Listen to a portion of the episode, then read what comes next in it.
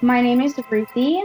and I am a Christian who has survived a mass shooting. Walked up the steps, like he walked up the walkway, and he, like, first person he killed was the security guard, Sean, that was at the door. And those were those first initial shots we heard. And it was when Christina was shot when everyone started screaming. And it was when I was laying on that floor when I realized, oh my gosh, I'm gonna die tonight. And the thought that just like killed me and like made me so scared was picturing like the police having to go back to my house. Like I lived three hours north and like going to my parents' house and telling my mom that I died. The I'm a Christian Who podcast is brought to you by Salt, the dating app made by Christians for Christians. Not only does Salt introduce you to other amazing singles, it lets you match and connect on specific values, character traits, and interests, even if yours are honesty, memes, or football. They also have daily live audio events where you can connect, talk, and chat live with hundreds of other single Christians on loads of different topics, from dating to films, spirituality, and more. Download the Salt app today, and for those in the US and Canada, use code CWCS for three months of free premium. Wherever you are, if you meet someone special, let us know and we'll feature you on our Insta story and get salt to pay for your next date. Go on, add some salt to your love life. You've got nothing to lose. Man, that is uh, a, an insane story, and I just can't imagine, you know, w- what you've been through. But before we get to all that, I want to get to know who you are as a person because I don't want to define you, you know, by this one event or by anything you've been through. So, who are you right now? Who, like, what, what is something that's unique about you? Yeah, I love that you say that because that's something that I'm always like, I don't want to be defined by just that. But yeah, I'm a special education teacher. I love my kids. This is my third year doing it. What do you like about teaching special ed? Just how I can relate to these kids who are so often overlooked. My brother has a severe disability. And so growing up with uh, a sibling that kind of went through receiving those services and just seeing how much it impacted my family, my parents, I really wanted to be able to give back to that community because there were so many uh, teachers and service providers that so positively impacted him and our family. Um, so I just love that I can be in kind of that niche situation because so many of my kids just are overlooked and brushed to the side, and no one mm-hmm. gives them the time of day. So I love that I can be able to relate to them and try to make them feel special and loved, even if they don't learn what a noun or an adjective is. I hope that they can just feel loved and that they're important at the end of the day. All right, so let's talk about the mass shooting that, that you survived. You were you're a survivor of the Borderline Bar and Grill mass shooting. So before I ask you kind of a, about that day, can you? It's it's sad that there's been so many that I have to ask you to remind people, you know, w- which one that is. But when was it, and what is it kind of? What was it kind of remembered for? So it happened November seventh 2018. It was in the city of Thousand Oaks um, in California. It's kind of known as the country bar shooting. Mm-hmm. Um, so just a year, literally a year, a month, and six days previously was the Route 91 festival. That a lot of people knows the country shoot, like the country mass shooting or whatever. Um, so it was that's kind of what it's known as, and kind of a unique thing, I guess, is there were like pretty sure like 14 people that were at the Route 91 shooting that were also involved in the Borderline shooting. And one of the victims from Borderline, he actually made it out and realized, I wish I would have gone back to like to Route. I wish I would have gone back and helped more people. So he actually got out of Borderline, out of the bar, and chose to go back in to try to help rescue other people. And that's he died trying to take down the gunman. Um, Oh so that gosh. was something that's like really hard to hold and just make space for is the fact that there were so many people that had just celebrated the one year anniversary of another tragedy and now live through almost I mean the exact same thing. But yeah. Also was, that many people who went through it twice, you know, it would be an anomaly if it was one, but to have oh, 14 no that that lived through it again like that's just insane. All right so let's go back to that day. What b- before you went to the borderline bar and grill what was that day like leading up to it? Interesting. It was a normal day. I was attending cal state channel islands. Um, lived on campus was going to class. What's really interesting and this does play a part in my story later on is november 7th we had like i had a class where i was doing a presentation. And it had been rescheduled because that previous week, Halloween, so just a week prior, our school got shut down for a gun threat. We were told that there was a gunman on our campus. And so we were evacuated, sent back to our dorms, and kind of freaked out, but also at the same time being like, what is going on? Like, they're handling this poorly. They just sent a throng of people out into the quad to go back to the park, the parking lot in their dorms. Like, what is going on? So it's the like similarities between that is just insane. so I'm in class on Wednesday, November 7th, doing my presentation that I wasn't able to give the previous week because we were sent home for a gun threat. I remember I went to Target and they had a ton of like clearance pumpkin spice stuff. So I there's like pictures on my Instagram of me being like, look what I found at Target. Uh, it's just a normal day, and it's funny because we talk about the last meal that would have been was this awful vegan black bean burger that like it was just not good. and we were like, if that was our last meal, like, oh my gosh. This is why you, you just have to live it up and have the best meals you can all the time, right? yeah, yeah. We were like, no more. so we had that, and then afterwards, um, we went to Bible study. Our Bible study always met on Wednesday night, and we had gone to Bible study dressed in our borderline is a country line dance bar, and so we like boots and we had everything because we were like, we're going to finish Bible study right at nine and then go to Borderline. And so, yeah, it was just normal, normal um, Bible study. We talked about um, the vine and the branches. Like, I distinctly remember that Bible study. Like, and I still try to be like, okay, God, what were you trying to teach me? that being the lesson from that night. Um, but yeah, it was just normal. And I was on my way. Like, we were, uh, Borderline was 20 minutes away. So we were on our way and we were actually talking about buying stagecoach tickets. And so we were looking at stagecoach tickets. And one of my friends from back home just happened to text me and was like, Hey, I just wanted you to know, like, I love you. I'm praying for you. Like, God just put it on my heart to pray for you and to tell you that I'm praying for you. And I was just like, cool, like, love you, like, miss you. Not having any, any clue, any recollection like any realization, I should say, of what that was going to mean to me later on. Um, and yeah, we were all going specifically that night. We invited a ton of people because it was one of our friends from Bible studies' birthday. And so they do like a special birthday line dance in the middle. Uh, and so there were so many more of us that night than who normally come.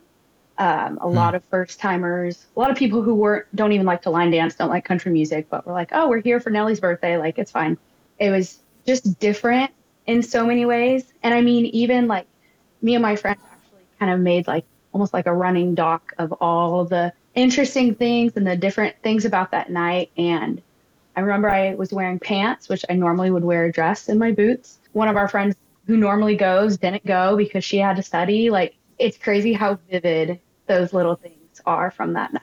So you get there, you know, you, you've had a very normal day. You get there. So when did things start going wrong? Like, when did you realize, like, this fun night I'm out with my friends just turned into my life is in danger? So it was 11:08, I believe, is the exact timestamp when the first shots were fired. It's kind of crazy because I heard those shots and I automatically was like, "Oh, it's just balloons for the birthday song," because 11:30 is when they always do the birthday song. So I was like, oh, we're just doing it early, I guess. So my literally, I was like, oh, it's balloons popping. Like that was instant first thought. And like I was at the like very back of the bar, the backside, um, that's closest to like the freeway. I was just kind of pushed back, um, so farthest away from the entrance. And me and my friends could like couldn't see what was going on, didn't know what was happening. And then it happened again, and some people started ducking. And my brain went back to the previous week at school where we were told duck and cover, but nothing happened. And so my brain was like, it's fake. It's not real. Like, calm down. Wow. And so I didn't duck. I was just like, we're fine. like, I think I know what gunshots sound like. And then so he walked up the steps, like, he walked up the walkway and he his like first person he killed was the security guard that was at the door. And those were those first initial shots we heard. And it was when Christina was shot everyone started screaming and freaking out and realized. Now, who is Christina? Is, is Christina someone someone you brought with you? No, Christina was one of the workers. We had talked to her that night, and I referenced a lot of them by name just because, I mean, I feel very close to them, and I like it sounds weird, but like we all in our community, our borderline community, we refer to them as like our twelve angels, very close to us. Yeah. yeah. so so I, I can imagine like you know everybody's ducking. You you now know there's a gunman in the. I mean, what did you realize at that moment? Like this is a gunman and my life is in danger. Um, I realized I didn't know what was going on and ducked anyway. I didn't know if there was like police in there or someone else or if it was just him. Um, so I ducked and like hit the deck essentially. And then he started shooting out the back wall that is near where I was. It's all windows. And so he started shooting out all the windows. And that's when the sound, I mean, it's weird how your brain processes trauma because I remember that and I remember glass shattering, but like everything else is silent in my head. Like it's weird. Mm-hmm. But once the windows started being shot out, that's when I was like, oh crap, no, this is for real. I kind of dove and hid underneath the bar. Like the front side of the bar had like a little dip, almost like where people would put their feet. Uh, and so I was hiding underneath that. I mean, maybe a foot, half a foot tall, just trying to be out of the way and just kind of laid flat and there was silence because I remember him walking around and then you were hearing the gunshots again of him shooting people on the floor. And that's when I realized, nope, I'm not dying. I'm getting out of here. Um, and so I saw some people going up. I was right by the bar, which kind of has a little kitchen attached to it and has an attic. And so there were people going up into the attic. And I was like, I'm getting up there. I don't care how. Like, I'm going to get up in this attic and we were kind of like frozen, not moving. Um, but there were so many people, I guess, part of the country community or whatever that were law enforcement officers or familiar with guns. So they were counting the rounds and they could recognize what type of gun he had, um, how wow. full the magazine was. And so they're literally counting the rounds. Uh, so that silence was him reloading. I remember laying there, hearing the silence, not thinking anything, but just thinking like, I have to get in this attic.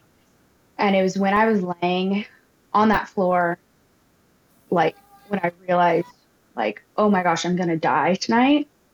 And the thought that just like killed me and like made me so scared was picturing like the police having to go back to my house.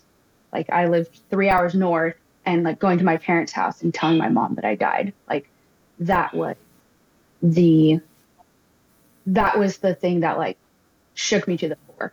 And so I immediately started praying. Like it was crazy how quick that thought was just like, oh my gosh, I'm going to die. And I was just like, dear Jesus, please, please keep me alive. Please keep me alive. Just praying that over and over again. Um, so yeah, there's the silence.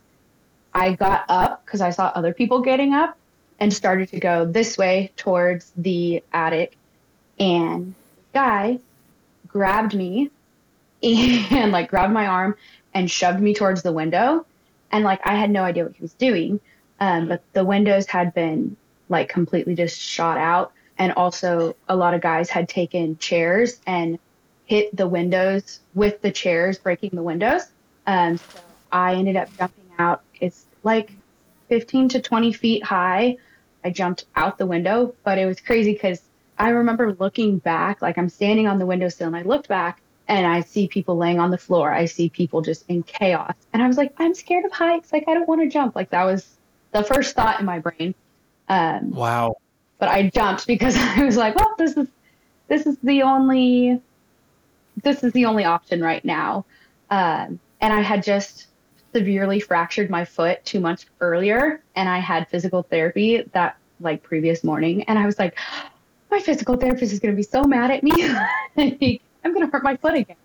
Um, but yeah, I jumped out the window um, along with a ton of other people just kind of to get out of there. So at what point did you feel like you were in the clear that you were safe? Like you you jumped 15 to 20 feet, which is just I mean I feel like that's just adrenaline at that point try, trying to get you out of there. But you know you you told a great story of, of how you got through and how you got out.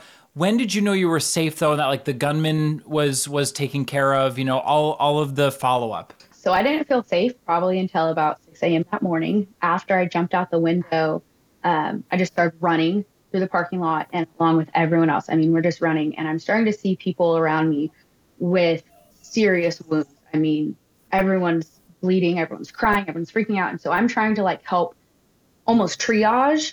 And then it hit me that I don't know where any of my friends are. Like I was with like 16 different people that night, and I was like, I don't know where any of them are.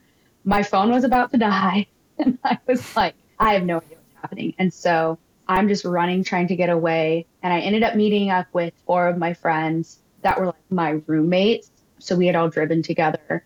We were missing one girl though. There was five of us that came and there was just four of us. So we were like, where is so and so? But we ended up hiding in the bushes um, outside the it's it's weird borderlines in like a business complex.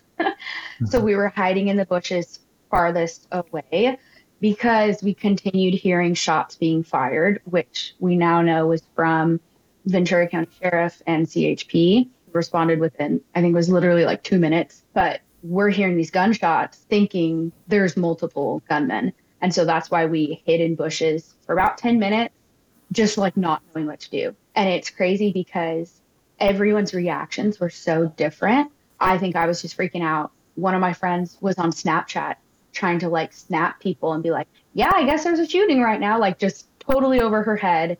One of my friends was shocked, and then the other was like angry yelling.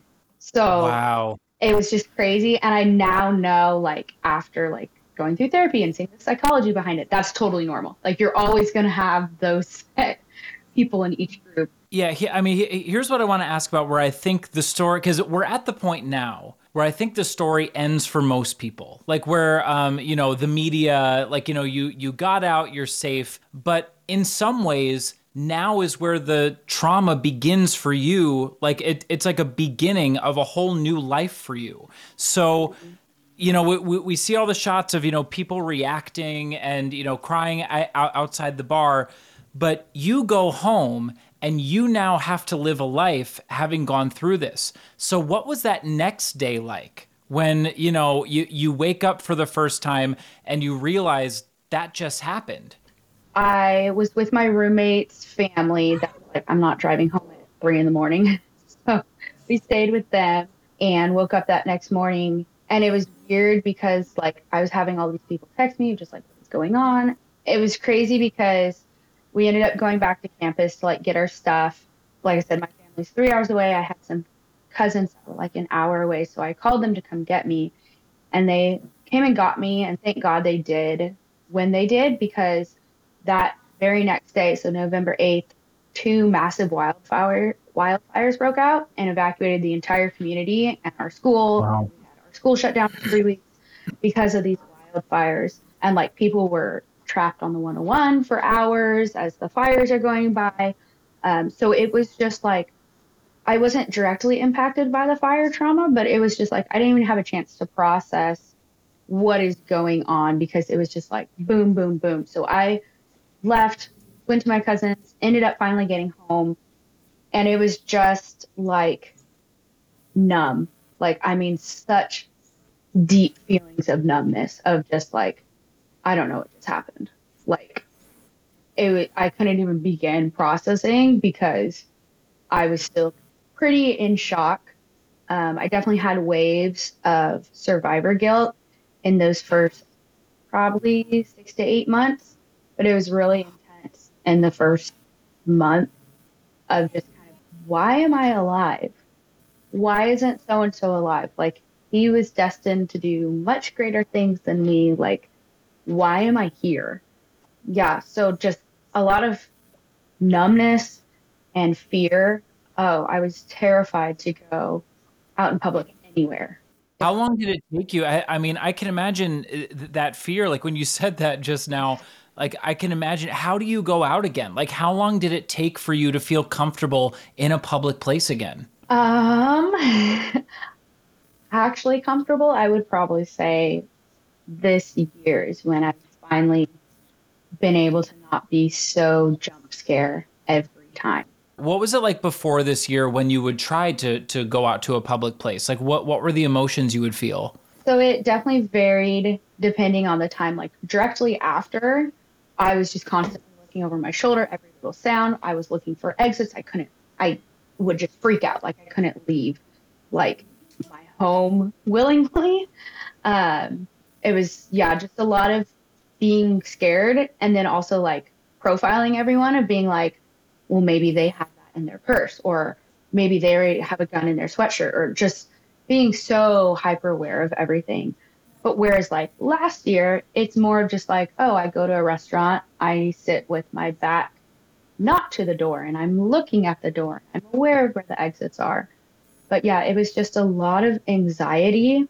And I found my triggers really quickly and realized kind of what they were through like the process of therapy and stuff. We really worked through those, but just, yeah, a lot of anxiety. Yeah, I mean, you just mentioned that therapy played a, a big role in your he- healing journey. So, can you elaborate a little bit on like when you got started with that and how it helped you cope and recover? So, I am huge proponent of therapy. Love it. Still in it. It's great. Um, not just for traumatic experiences. I started therapy for borderline.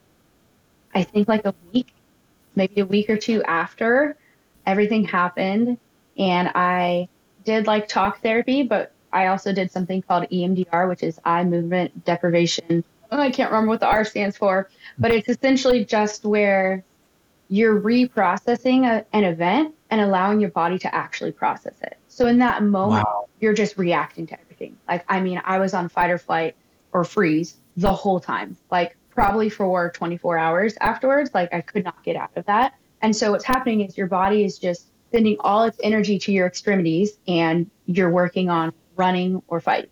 And so your brain isn't processing, oh, this just happened. Oh, I need to react like this or whatever. So EMDR essentially allows your body to process an event in a safe space and in a controlled environment. And it uses eye movement. So either a light bar or um, one of my therapists would just move her fingers back and forth like this. And you're just following the light mm-hmm. bar or the fingers as you're talking it through because the bilateral movements of your brain allow you to process that situation.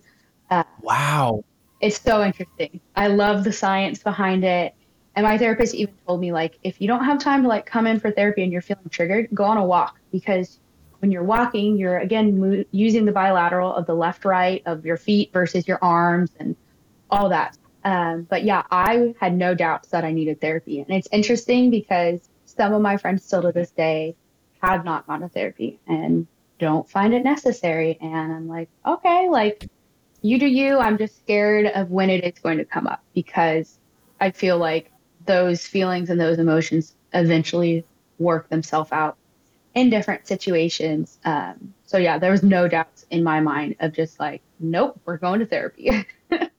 What advice would you? I mean, I feel like you you mentioned you were you're in a community where not everybody is is accepting of therapy. So I think there are a lot of other people out there who go through traumatic events. Uh, you know, it, it, it's all a scale. What, what someone considers trauma. I mean, it could be something smaller than what you went through. It could be something bigger than than what you went through. So, what advice would you give someone who's experienced a traumatic event, um, but they're in a place uh, or an area where therapy is frowned upon? What advice would you give them?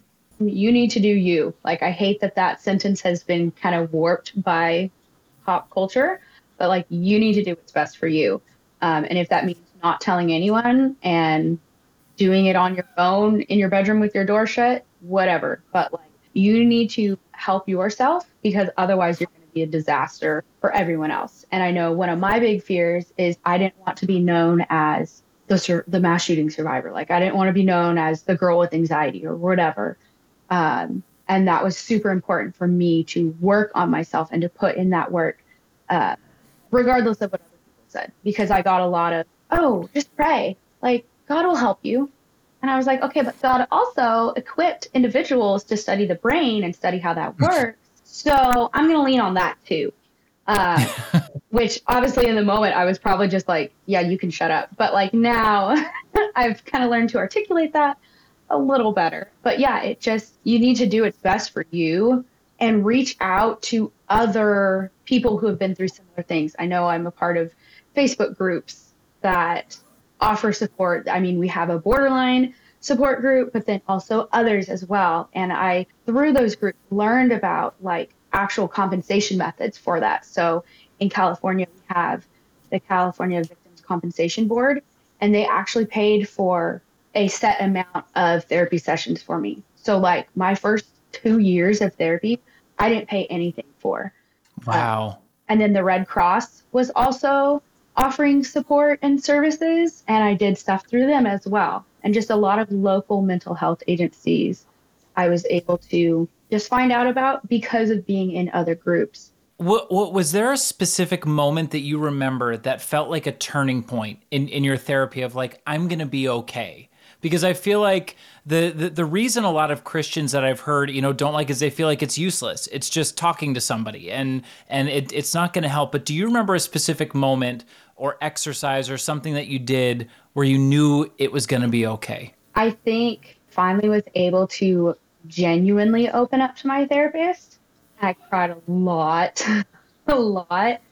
That's when I kind of realized, like, okay, no, like, this is good. Like, this is working. And it sounds backwards of like being super vulnerable, but that was kind of a moment when I finally let my walls down and finally was just like, I'm having an awful time and I can't go to class and I can't get out of bed in the morning and all these things and was just crying about it. Um, I think that was the most helpful.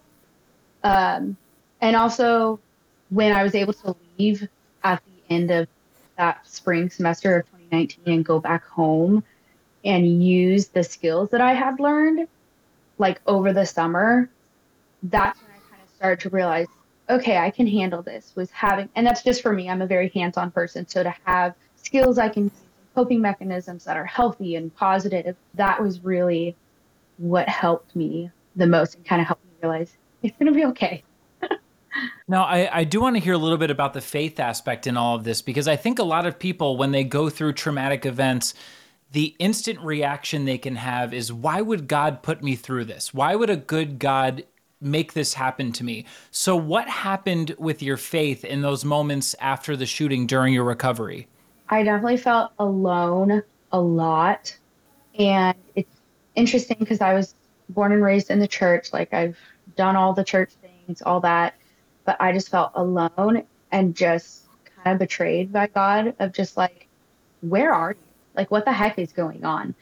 Um, and it was probably about four months after it happened. I was listening to a worship song. I'm a praise team at my church and I was listening to a worship song uh, called Here Again by Elevation. And bridge says, Not for a minute was I forsaken, the Lord was in this place. And for some reason, it clicked with me of like, like my mind went to a flashback of laying on that ground, hiding under the bar, praying, and realizing, oh, God was there. Like God was there right next to me. He didn't leave me. Yes, we live in a sinful and a fallen and a broken world where stuff like this happens and continues to happen. But I found a lot of comfort in just realizing that no, God was there right next to me. And it was, it's weird too, because even now I struggle with it so much, especially being a teacher and hearing about school shootings. Like it breaks my heart. And it is so hard sometimes to go to school when this has just happened. And all I had left to lean on was God. And it was hard because, yeah, I was frustrated. I was mad, but it really helped also that I had community, that Bible study that I was a part of, those those people are like forever best friends because we went through that together. We still had each other afterwards. We sat through Bible study even though we were feeling various emotions, but we were honest about those emotions and in that community with one another. I think that was super important. Is is there anything you wish more people knew about you or the long term effects of surviving a, a, traumatic event? Because I think when I, m- my guess would be when people find out what you've been through, they want to hear the whole story, you know, that that that kind of thing, and not knowing what kind of boundaries you want or have been through or have put up, you know, through therapy. So, what do you want more people to know? I'm not defined by that that's I think my biggest thing is I was just like even getting my tattoo, I was like, I do not want people just to be like, oh, like you're a survivor. Like, no, like that's my biggest thing. What's your tattoo? It's a sunshine with twelve like rays coming from it, And it just mm-hmm. it doesn't say anything, but people will like ask and be like, "Oh, what is that?" And I'm like, "Oh, it's for 12 special people." And they're like, "Who?" like depending yeah. on the relationship I have with them, I'm like, "Hmm, we'll see." But like some people, some of my friends did get tattoos that just said survivor, and I was like, "Nope, like don't put that label on me." Uh, but yeah, as far as like boundaries and stuff, just realize that like it is such a it's always going to be a sensitive topic even if we're not showing it. Um, i've had people make jokes before and i'm like really? Like can you be a little more sensitive?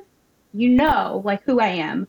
It's not fun. It's never going to be funny um, but yeah just being sensitive and realizing that we're not always going to show it like i operate just fine i am i'm fully functioning like living my life but there's little things that are going to irk me wrong and I might go home and cry about it. But like, don't think that just because I'm looking fine and I'm doing fine, nothing's hard. And especially around the anniversaries. We have the five year anniversary coming up in November. I'm a little terrified and just having that support from friends of being able to talk to them or be real with them, I really appreciate.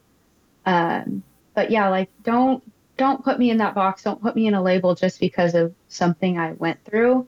Um, and don't take it for granted. Like, don't exploit the story, I guess. I do trainings for our state law enforcement agency about active shooter training. I like help and share that story. And I was very apprehensive to start doing it because I was like, I'm not something for you to like look cool about. Like, please do not exploit my story. Like, realize that there is a person behind this that has real feelings and real emotions they go through their life. And I think that's something I wish I could communicate to everyone is you don't know what someone's going through. Like the person standing next to you might have an RBF on, but that could just be because their mom died and they're not showing. Like that's something I try to be really aware of just throughout my daily and I wish other people would as well is like you don't know what's happening. Like yeah, the 250 of us we went to class that next week and had to act like everything was normal. We went to our jobs. No one knows. Just be sensitive. Yeah, I, I think that's so fascinating because I, I think the thing that's really tough is especially now with how often these sorts of things happen, regardless of what side of the political aisle you're on.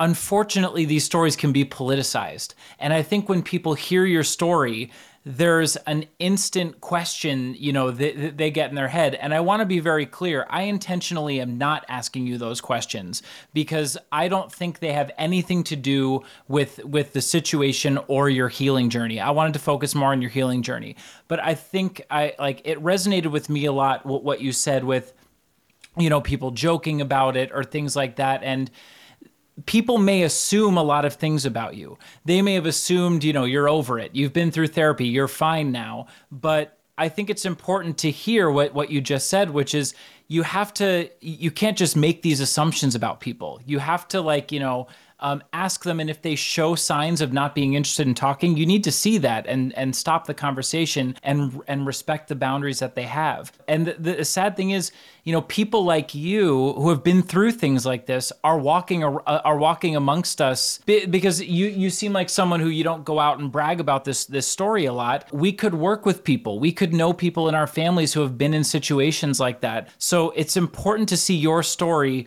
it's unfortunate and sad that it's not rare, which is why I'm glad that you are willing to come on here and share the story because we need to think that we we know you in, in our life. There's likely someone in our life who has been through a traumatic event at the level you've been through, and we need to learn how to have those conversations when they do come up. And I'm so thankful that you were willing to come on and share the the realities of your stories and that and the healing journey because I think it's educated me a lot on how I want to have conversations moving forward with people who have been through tra- traumatic events, not just shootings. So uh, I'm I'm really really grateful that you were able to share the story. Yeah, absolutely. I love to be able to share my experience for a positive thing. I don't think that God just has stuff, bad stuff happen just for bad stuff to happen. I always want to see the good that comes from it and want to see the good that is the outcome of bad things happening. I think that's the great thing about our Lord is take what the enemy meant for evil and turn it for good.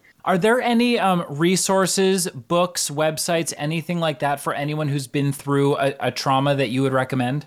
Uh, the Body Keeps the Score. It's a very informative book just about how your body holds on to trauma and how it processes it and it comes up at different times. And then also just, I really, EMDR, I could just push that till the bitter end of just how great that specific therapy is. Be able to work through those hard things that have came up. Awesome. Thank you so much.